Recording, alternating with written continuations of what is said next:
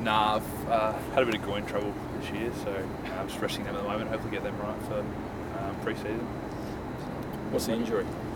Uh, osteopubis in my groins, so overuse sort of thing. So I'm just really trying to rest and yeah, trying to get them right. So you missed the past last four or five weeks from memory. How long did you carry the groin soreness before they set you out? I've had it from the start of the year, so I was just sort of managing it, uh, managing training load, and really doing that recovery and stuff. And I was sort of on top of it, and then uh, sort of blew up around nine, so so I had to have a few weeks off. What are the medicos saying moving forward? Uh, yeah, it's just um, how I feel. Like pain's a big good indicator of how it's going. So um, got, got a bit of rest um, for the next month or so, and then try running again and see how it feels.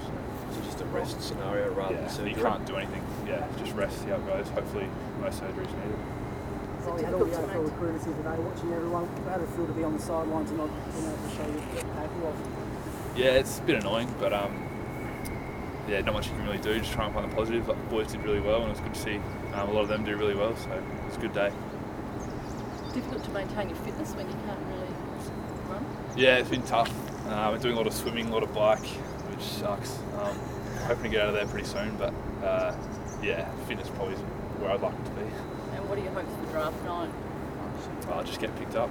Um, yeah, not too fussy. Just want to get on a list and um, go to work.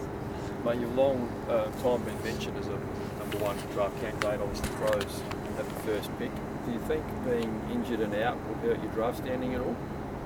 Yeah, probably. Um, I guess I don't know. Recruiters find it pretty scary when you're injured and miss a few games, but yeah, I'm not too fussed. Just um, hopefully get on a list and I'll show what I can do once I get on the list. Where's your best spot? Ruck or key forward? Um, I don't know. Probably prefer key forward, second ruck sort of thing. Um, but yeah, really happy anywhere wherever I'm needed. Is the extra pressure of your name coming up all the time? There's a top one or top two discussion, and you and the Crows having pick one, and so much expectation for the Crows next year after a disappointing year. Does that have wear on you at all? Do you just embrace it and say it's just part of the territory? Yeah, I guess it's pretty weird um, uh, coming into the year, like a bit more raps on me and stuff like that. But I just, from the start of the year, just focused on what I could control, and that was playing for Westies and doing my best for them. So I've tried to give them my all, and whatever happens next year happens, and yeah, go from there. Would your best option be to stay in Adelaide and play for Adelaide? You're, you're a Crows fan, aren't you? Yeah, Crows man, I'm not fussed at all though. Like I feel like I'm a pretty loyal person, so wherever I go, I'll make it home and yeah, have a really good time.